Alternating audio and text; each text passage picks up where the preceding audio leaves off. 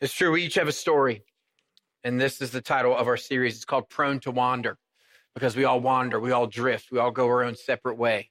It's something that each of us have. Maybe your story, I guarantee your story is not exactly like his. We all have a unique one.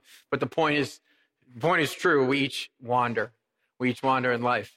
I don't know what you're doing here. Maybe this is your church. If it is, welcome. It's good to see you. Welcome home. If you're looking for a church, I just want to say this is a church for everyone. We'd be honored if you would call this church your church, your home. That's fantastic. But there's some of us I know, um, and I'm glad you're here, but you, you're not sure about this church thing.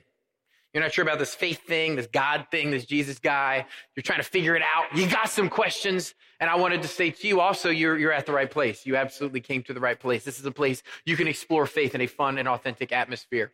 Um, you might not realize this, but you and Jesus have a lot in common. Um, one thing that Jesus said, which we're, we're going to talk about today, you might have actually thought. It may be one of the things preventing you from really jumping and saying, okay, I'm a person of faith, is that Jesus said this. We're going to talk about it. It's that religion has been a huge cause of pain and suffering in the world. Jesus said that. We're actually going to talk about it today. And I know a lot of people who they don't want to believe in God because of that idea, of that fact, but Jesus, you and Jesus agree. You're on the same page that it's caused so much pain and suffering in the world. And we're going to discuss it today. We're in a two parter from last week. If you missed it, that's okay. You can check out the podcast, which hundreds of you are doing. We love that. Thanks for hanging out with us there. Um, but I'll, I'll, give you a recap. But before we do, we're in this story, this parable, which is the way Jesus taught in these stories. Um, and it's, it's with an older sibling and a younger sibling. So I want to know where are the older siblings, the good looking ones, the mature ones, the responsible ones? Okay, there you go. Where are the younger ones, the favorites, the babies, the free spirits? Okay, clearly the clearly the favorite. Um, where are the middle ones? I forgot you. You've been forgotten your whole life. You've probably been forgotten your whole life, so nothing's new. I'm sorry. yes. It's so funny. Do y'all remember that show, Dinosaur or Dinosaurs? It was the creepy. They had the puppets. Do y'all remember the baby? He would say, I'm the baby, gotta Gotta love me. Look at this demonic little creature. It's a nightmarish little fiend. Um, it was this puppet, and if you don't know it, don't look it up. It's not worth your time. But he said, I'm the baby, gotta love me. I'm the baby, gotta love me. That's kind of what today is about. You'll see that in just a second. Being the younger sibling has its perks, it really does. The idea is that, y'all, we are prone to wander, we drift. We have spiritual ADD, which means we don't, maybe we're focused on God and then we focus. Maybe we've never been focused on God, but we drift. We look to things to capture our attention, to give us purpose, meaning, value. If it's relationships, if it's excitement, if it's drugs, whatever it is, we look for other things other than God to scratch that itch, to fulfill our soul, to give us identity and purpose. I taught you a word last week. It's kind of the theme of the series. It's repent. That means simple. It just means turn back. The idea of Christianity is not that you need a little sprinkle of Jesus. He's not pumpkin spice. You don't add him a little here, a little bit there to sweeten things up. Okay. If you're feeling folly, all right. You want to put on your scarf and your sweater. I know you're, some of y'all got excited about wearing your cardigans today. Don't you lie to me. You, you're fired up about it. All right. Jesus doesn't say you need a little bit of him. He says you got to go all in. He says you got to just turn around, turn back. And that's what we're talking about. The series Prone to Wander is based on um, a song, which we'll sing later. It's actually one of the few songs I know all about repentance. I don't think we like to talk about repentance because we have to admit we have to, we've done wrong or we have to turn back. We don't like to talk about this. We're into self-esteem, baby.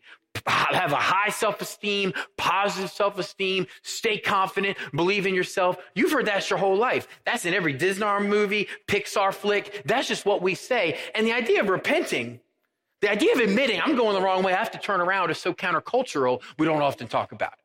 But we're going to talk about it today because it doesn't suck the life out of you. It actually brings you joy and humility and purpose.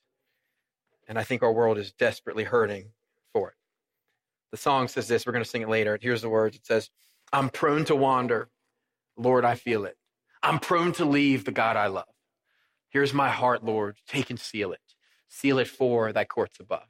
The idea is this that I'm just a drifter, that I love you, God. I know you have a plan for me. I know you have a purpose for my life, but I just drift. I go off this way, that way, all over the place. It's what each and every one of us do. And it really ties into the scripture we're talking about. Before we hit the scripture, one more thing I want to say. No matter who you are, no matter what you've done, no one is past redemption. There's no line where if you cross it, God can't bring you back. I just want you to know that today because someone here believes that. Someone feels you're beyond love. You're damaged goods. You've gone too far. You've said too much. You've been abused too much. But I wanted to tell you God has a purpose for you. God has a plan for your life and you're the apple of his eye. He loves you so much. He loves you so, so, so much. He really, really does. But this might surprise you, but that belief that I'm too far gone, that's not the most dangerous thought you can have when it comes to God.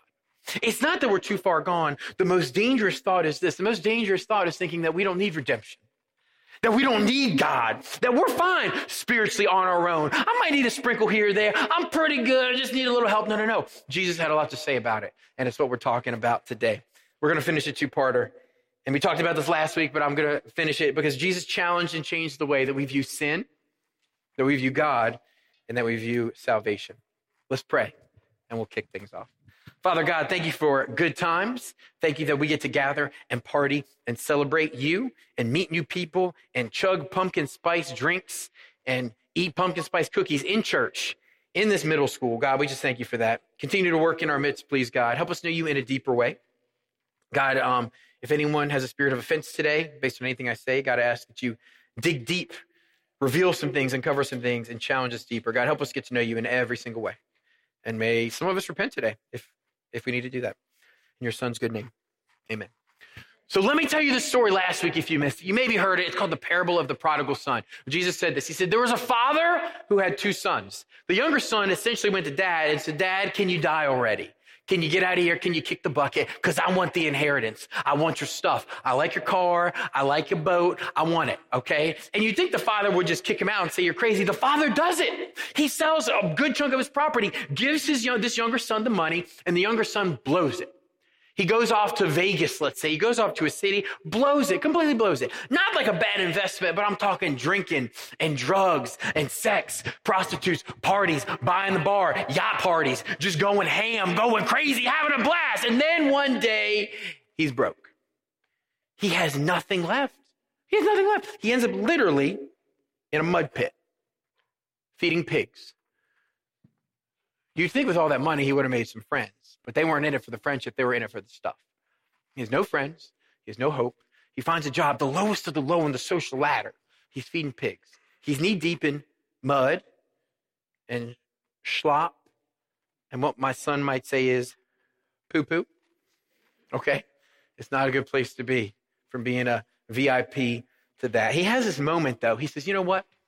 In my dad's house. My dad has a business. He's got some money. My dad's workers are better off than I am. Maybe I'll go home. Maybe he won't welcome me back as a son, but maybe I could work for him. Conditions will be better there than here. So I'm going to turn back. I'm going to repent. I'm going to go back. And so he goes back. He's walking home and he probably thinks his father's going to whomp him going to chew him out, going to say, You embarrassed me. You've embarrassed the community. You've wasted something I've worked my entire life for. Get out of here, you embarrassment. But the father sees him coming and the father runs to the younger son, even though he's covered in mud. And you know what he does? He keeps giving. He gives him a ring and a robe and shoes on his feet and he throws a party. He said, This son of mine was dead and is alive again.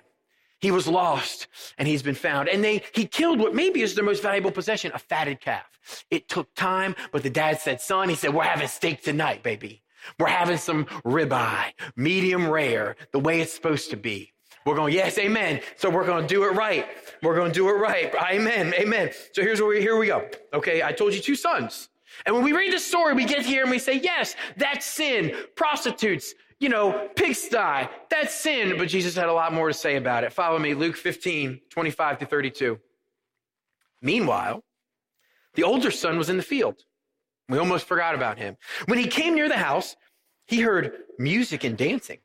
So he called one of the servants and asked him, What is going on? Your brother's come, he replied. And your father has killed the fattened calf because he has him back safe and sound. The older brother became angry and refused to go in. So his father went out and pleaded with him. He's being a grade A butt. He's just being a butt.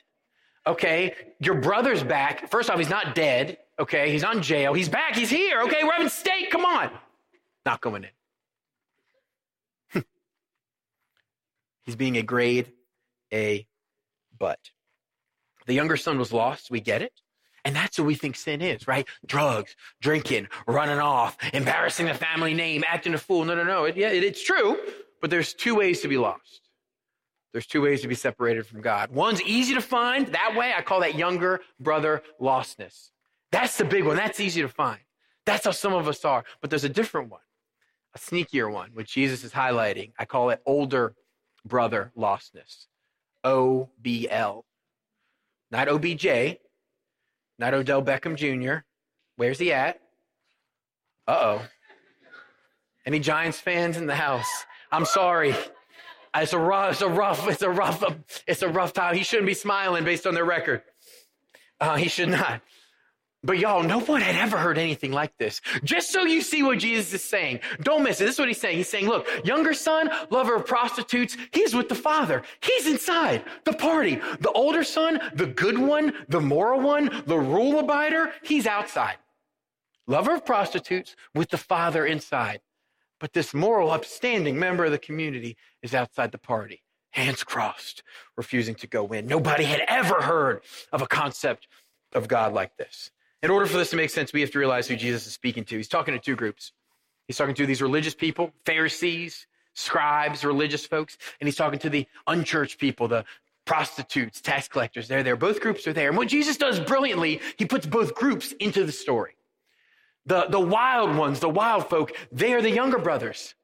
They're the younger brothers. And the mean ones, the ones who are kind of the butts, okay? They're the older brothers. Those are the religious people. Jesus brilliantly, he's talking to them. He put both of them, he weaves them into the story. He weaves them into the story. Have you ever had a religious person judge you? Have you ever had one condemn you? They give you a look, it looks like this. They go, that's what they do. And you're like, what are you thinking? And if you call them out, it gets worse. They lose it. They explode. This is what you may not know. The people on the fringe, the younger brother types, they love Jesus. They couldn't get enough of him. They adored him. They followed him all over. But the religious people, those are the ones who got him killed. The older brother types. They didn't quite like him as much. Jesus just really laid into him. Matthew 21, 31. Jesus is talking to religious people. These people didn't miss church. They read their Bibles. They had part of it memorized or maybe all of it. These are very good people, moral citizens. Jesus said to them, truly I tell you, the tax collectors who are outsiders and the prostitutes are entering the kingdom of God ahead of you. Jesus went up to the religious elite and he said, see those prostitutes over there? Yeah, they're going to heaven and you're not. They're going in ahead of you. And that just enraged them. That set them on fire. The people who have an issue receiving God's grace, believing the good news that Jesus died for their sins, really having that deep heart change are not younger brothers, but older brothers. It's the older brothers. Younger brothers don't need to be convinced that they need grace. Younger brothers down in the muck and mire don't need to be told they need a second chance. The people who have the hardest time connecting with God are those who believe deep down that they don't really need him. And you may not admit that. They probably never had that thought. But we have this thought sometimes I'm pretty good. I'm not perfect, but I'm pretty good. I'm a spiritual taxpayer. I went to church. I invited somebody. I went Christmas, Easter. I went a few times here and there. I'm not, I didn't kill anybody. I'm pretty good.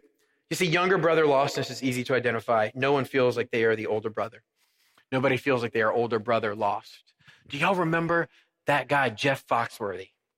What a weird transition I'm making. Where is he going with this? Do y'all remember that dude? He had this line. He'd say, You might be a redneck if, and he would say something like, You may be a redneck if you leave your Christmas lights up all year. You may be a redneck if you're using a tire as like a lawn ornament. Okay? He had all these things. Do y'all, do y'all remember this guy?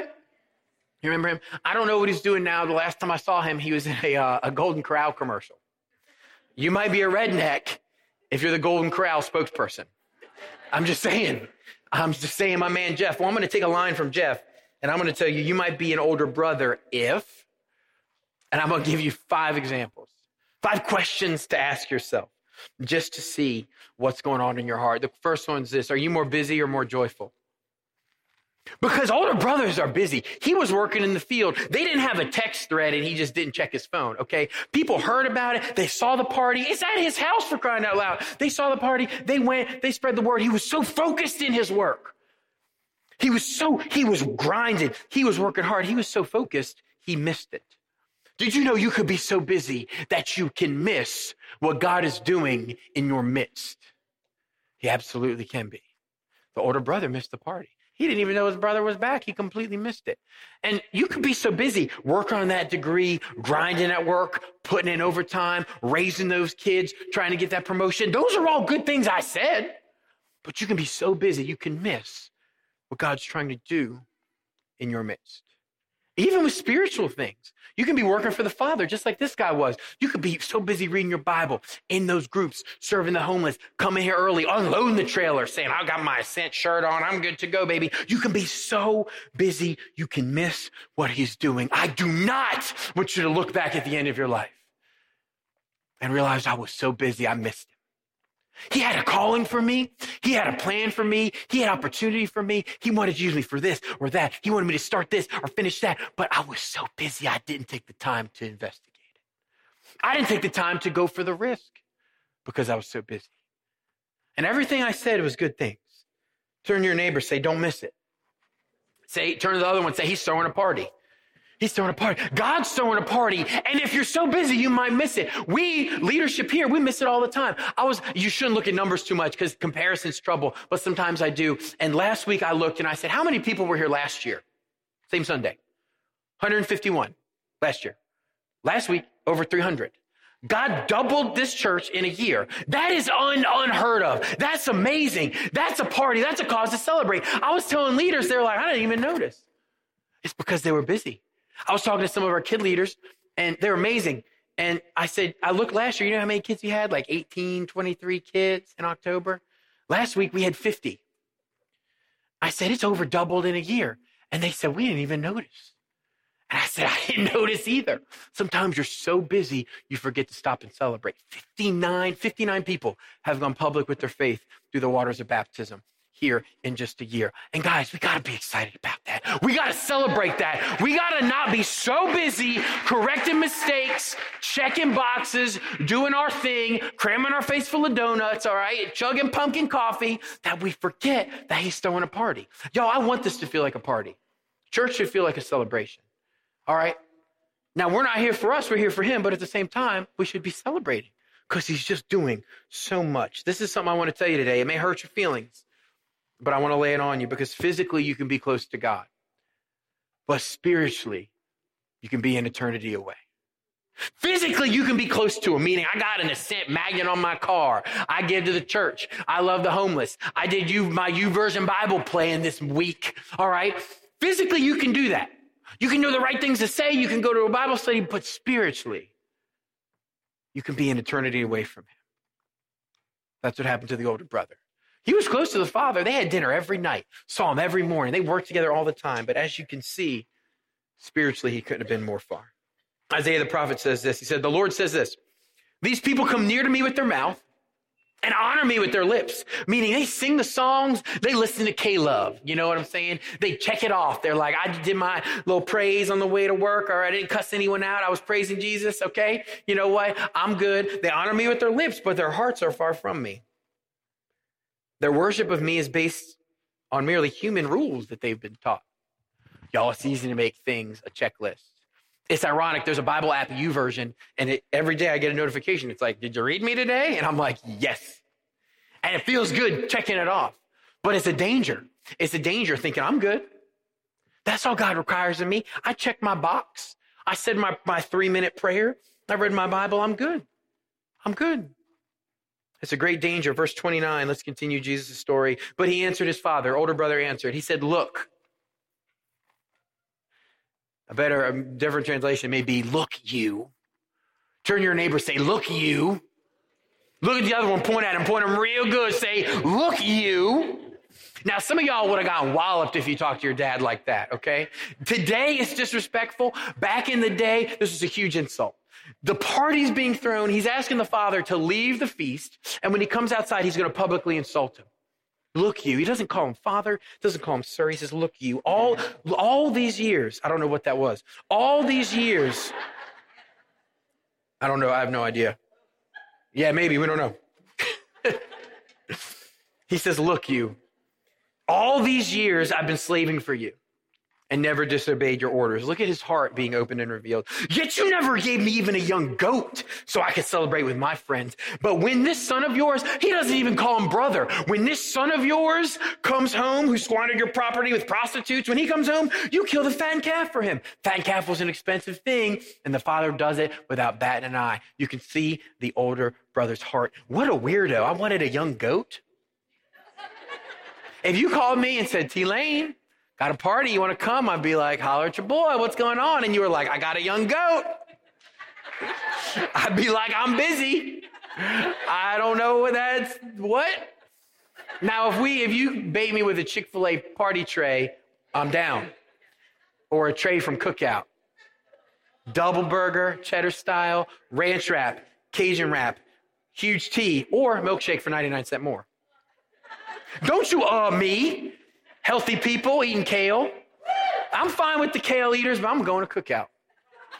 Hashtag trays for days. Some of y'all been all at the cookout, tagging me on Instagram, tagging me, hashtag trays for days. I get excited about it. So y'all just keep keep doing it.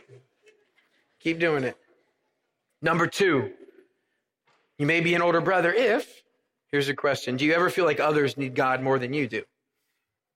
I've seen this shirt and it's funny, but some of y'all have had this thought. You're at, you see somebody and you go, you kind of like, y'all need Jesus.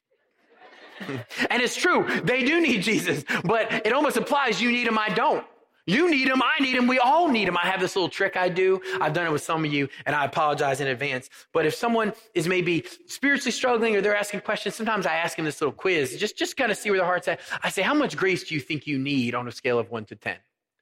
And the answer is always 10 for everyone at all times. It's 10. But if you ever like, ah, eight or nine, you're implying something. You're implying, I need grace, but maybe not as much as her, or him, or her. It reveals so much about our hearts. It really, really does. And listen, I'm not trying to be a stalker. Usually I'm over here, but I see some of y'all worshiping. I see some of y'all raising your hands. I see some of you crying a little bit. Some of you even falling on your knees. I see some of y'all praising him like he's giving you some grace. Praising him like you admit, I'm a 10. I'm a 10 day in and day out. Praising him like he got you through some stuff. Like he's getting you through that divorce. Like he's bringing you through that fear. Like he's giving you hope again. That is how I see you praising him. And I love that because you say, I'm a 10. I need his grace. I need it every morning, every evening. I absolutely need it. Number three, if you're taking notes, this is a big one. This is one I think we all are older brothers. Have you ever been frustrated or disappointed with God? I have. Did you see what the older brother said?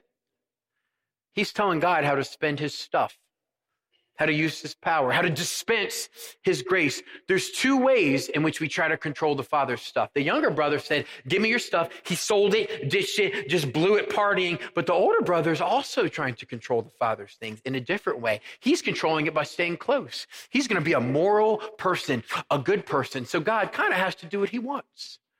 Do you see the entitlement there? Do you see the ownership? He should have given me more, him less. Did you notice that what he says? He said, You gave him the fatted calf. You didn't even give me a little goat. It's not his stuff, it's the father's. But he acts, he's acting like he has claim to it. He's acting like it really is his. And I guarantee the reason why is because, did you hear what he said? He just said, He said, I've never disobeyed you. Everything you said, I've done. So therefore, it's mine. I earn it. I deserve it a little bit. We act like this. You might not act like it, but we act like if I'm a Christian, if I go to church, I pray, maybe some bad things will happen to me, but there's got to be some type of, there's got to be some level where if I'm a really good Christian, it won't get that bad.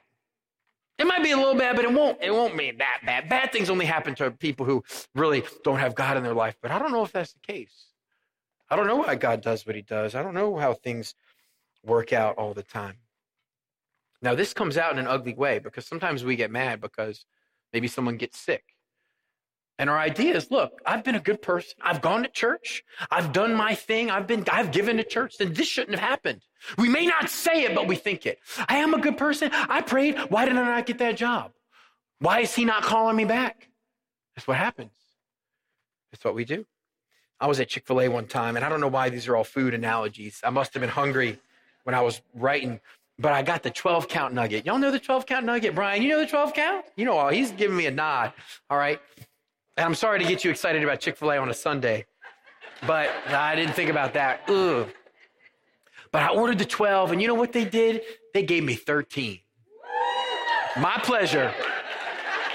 No, no, Chick fil A. My pleasure. My pleasure. And I was just so, I was just happy, and I dipped it. I do the buffalo and then the ranch, and then I pop it. Mm. But you know what? The next time I went, I ordered 12 more, and they just gave me 12. But you know what? I wasn't frustrated. I wasn't mad because the other one was an act of grace. Chick fil A didn't owe me a 13th nugget. I didn't deserve it. I didn't own it. I, did, I couldn't, I didn't have a right to put my foot down. Me acting like this older brother would be me at Chick fil A, putting my foot down, flipping my tray, and saying, How dare you not give me something that's not mine? It's not for me to say. It's not for me to say.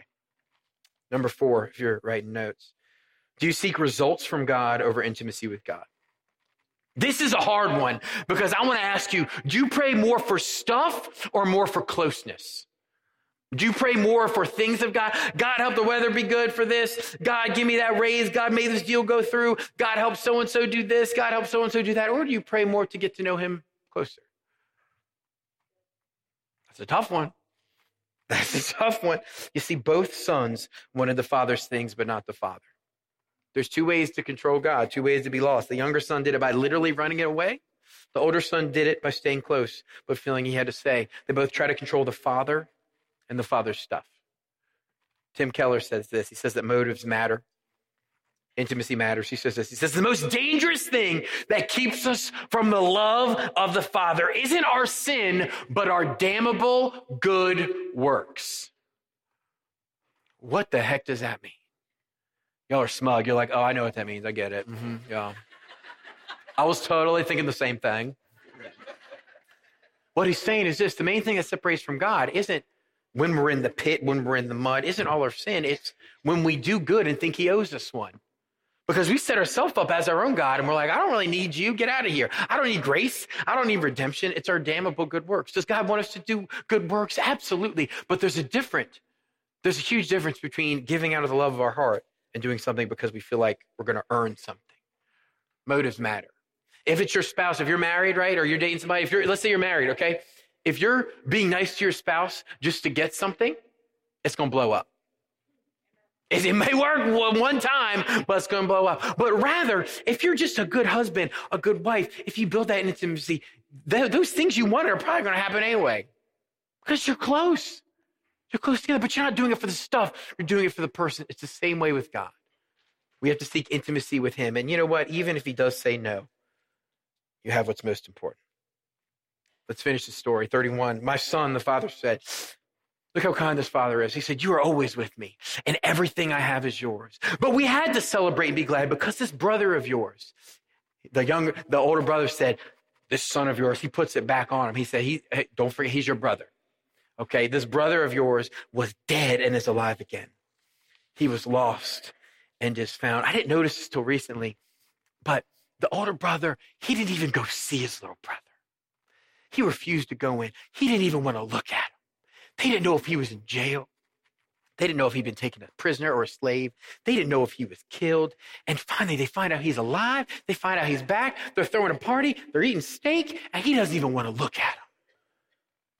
Question five for you Do you ever view yourself above anyone else? You may not want to interact with those people. They got a little too many tattoos for me. They're doing, I'm not perfect. I might mess up, but I would never do that sin they're doing. I would never commit that. Ugh. I'm not one of those people. I don't want to be in a group with those people. I don't want to serve with those people. I don't want to be with those people. That's what the older brother did. I want to close here because Jesus was a masterful storyteller. Remember, he's sitting with two groups the religious people who didn't like him, their older brothers, and the younger people who adored him, they're the younger brothers. They're all sitting around a table and he's telling these stories. He tells three stories in a row. Luke 15, look it up sometime. The three stories go like this. The first one, he says, Look, our God is like this. He's like a shepherd and we're like the sheep. And he's got a hundred sheep and 99 are fine, but one, just one little sheep goes astray. And you know what God does? He loves you so much. He's going to leave the 99. He's going to grab the one, put it on his shoulders, carry it back, and then we're going to throw a party. Jesus is saying that you are the apple of God's eye, that you are something of infinite value that God absolutely loves, that you're worth fighting for, that you're worth risking for. And when God brings you home, he wants to celebrate you. Not just him, but everyone's throwing a party. Jesus tells another story just to get it through our thick heads. But because for some reason, sometimes we don't feel that valuable. Sometimes we feel like we've messed up so much, we've dropped the ball so much, we're so maybe damaged goods we feel. We feel like God maybe loves us, but not as much as he used to. I wanted to tell you the amount he loves you has never changed and it never will change. There's nothing you can do to make him love you any more or any less. Jesus tells another story about this woman. She has 10 coins. She loses one. She loses 10% of her net worth. And she did what you would do. She stopped everything and she's going to find it. She turns on all the lights. She stops her plans and she searches and searches and she searches. And you know what? She finds it. She finds that coin. She brings it back. And you know what she does? She celebrates. She tells everybody she celebrates. Jesus is trying to bash it into our heads. Look, you are something of great value. You wander, we drift, we go astray, but God loves you so much. He's going to go out, bring you back home, and we're going to celebrate. And then the third story is this the, the parable of the lost sons. This is the climax. And if you were a good listener, and I didn't catch it at first either, so I'm not blaming you. This culture was an oral culture. They grabbed things a little better than we did. You'd see something's missing in this story. We see this pattern over and over, but something's missing with this one. And they probably said, wait, this one's a little different. Because if you remember, the younger brother, what does he do? He goes off, he ends up in the mud, in the muck, and does someone come and rescue him? No. That's different from all the other stories. He had this heart change, this moment. He repented and he came back. And the original hearers would have said, wait, something's off. Something's wrong. Why is this story different from the rest here? Remember, Jesus is speaking to two groups. Two groups. And he's about to insult one of them. He's about to challenge one of them. Because who do the older brothers represent? The religious people, the Pharisees, the scribes. Whose job was it to bring the younger brother home? The older brother. It wasn't the father's. He was in charge of the estate. He had important things to do. It should have been the older brother who said, you know what? My little brother, he's young. He's making mistakes. I'm going to quit my job. I'm going to put myself at risk. I'm going to seek out and find him. I'm going to do whatever it takes. And when I find him, even if he's in the mud, I'm going to climb in the mud with him, in the slop with him. I'm going to pick him up, even if he's half dead, and I'm going to carry him home at my own expense. That's what a good older brother would have done. That's what he was supposed to do. And when Jesus is telling this story, he's calling out the religious leaders. He's looking at half of the room and he's saying, You've completely neglected the other half of this room. You haven't done anything to help them. You haven't done anything to lift them out of the mud. You've completely ignored them. You've completely ignored them. Some of y'all are in the mud right now. You feel like the little brother. You feel like the younger brother. You're in the muck. You're in the mud. Maybe you can relate to some of Jeremiah's story. You don't quite know what to do, but Jesus Christ is trying to tell us something. Jesus Christ is trying to tell us that Jesus is our true older brother who comes to seek and save us when we are in the mud. Jesus Christ did this. He left the side of the Father to go to put himself in danger to bring our, his little brothers, that's us, back home. But Jesus Christ didn't just leave the Father's estate. No, no, no. He came from heaven to earth. And he didn't just go into a distant country into the mud. No, no, no. He went in the mud. He went all the way to the cross. He didn't just get covered in muck picking us up. He got covered in our sin itself to bring us back to the Father, to throw a party, to celebrate. Jesus Christ is our true older brother who's watching you. He's got your back. He loves you. He's there in the Father's house, and he desires more than anything else to bring you home. Jesus is also saying religion may have failed you. It may have dropped the ball. You may have your heart broken from a bad experience, or maybe you've tried this religion thing, it didn't work. Jesus is saying it causes a lot of pain. But you shouldn't turn to it, you should turn to Him. He and He alone can bring us home. And if you right now, if you're in the muck, if you're in the mire, if you think he doesn't want me, he doesn't want anything to do with me, I'm done, I'm washed up, you need to realize you're the apple of his eye. He's waiting for you to come home, and he did everything that was required. He climbed upon that cross. He took upon my on his shoulders my sin, your sin. He took the weight of the world. He paid it in full. He died as our substitute to bring us home. He went through great danger for me and for you. Let us believe into that today. Let us let that change the way we wander. Let that change the way we drift. Let that change the way we react when we find ourselves lost, knowing that we have an older brother that has our back, that risked everything to bring it home. Let us go to him in prayer. Join me. Jesus, I thank you that you are our older brother. I thank you, God, that you're showing that religion has failed but that you are our true older brother. Our older brother religion failed. It didn't work. It didn't do what it took. But you, God, you sent your only son, Jesus Christ, into this world to die for our sins. God, or Jesus, rather, you left the Father's side. You went to a dangerous place. You went to the cross. You got down in the mud. You covered yourself in our sin, our shame, our darkness, and you bore us home. God, may we celebrate that. May we throw that party. May we live in our salvation as if it's a party, as if it is the greatest news we have ever heard, because it certainly is. And God, empower this church to carry out that mission, to seek and save the lost, to bring home lost coins and lost sheep and lost brothers and lost sisters and lost children and lost marriages and lost hope, to bring it home only through your shoulders. Because God, you're the only one who can bear it, who can carry it. We love you, God. We pray all these things in your son's sweet name. Amen.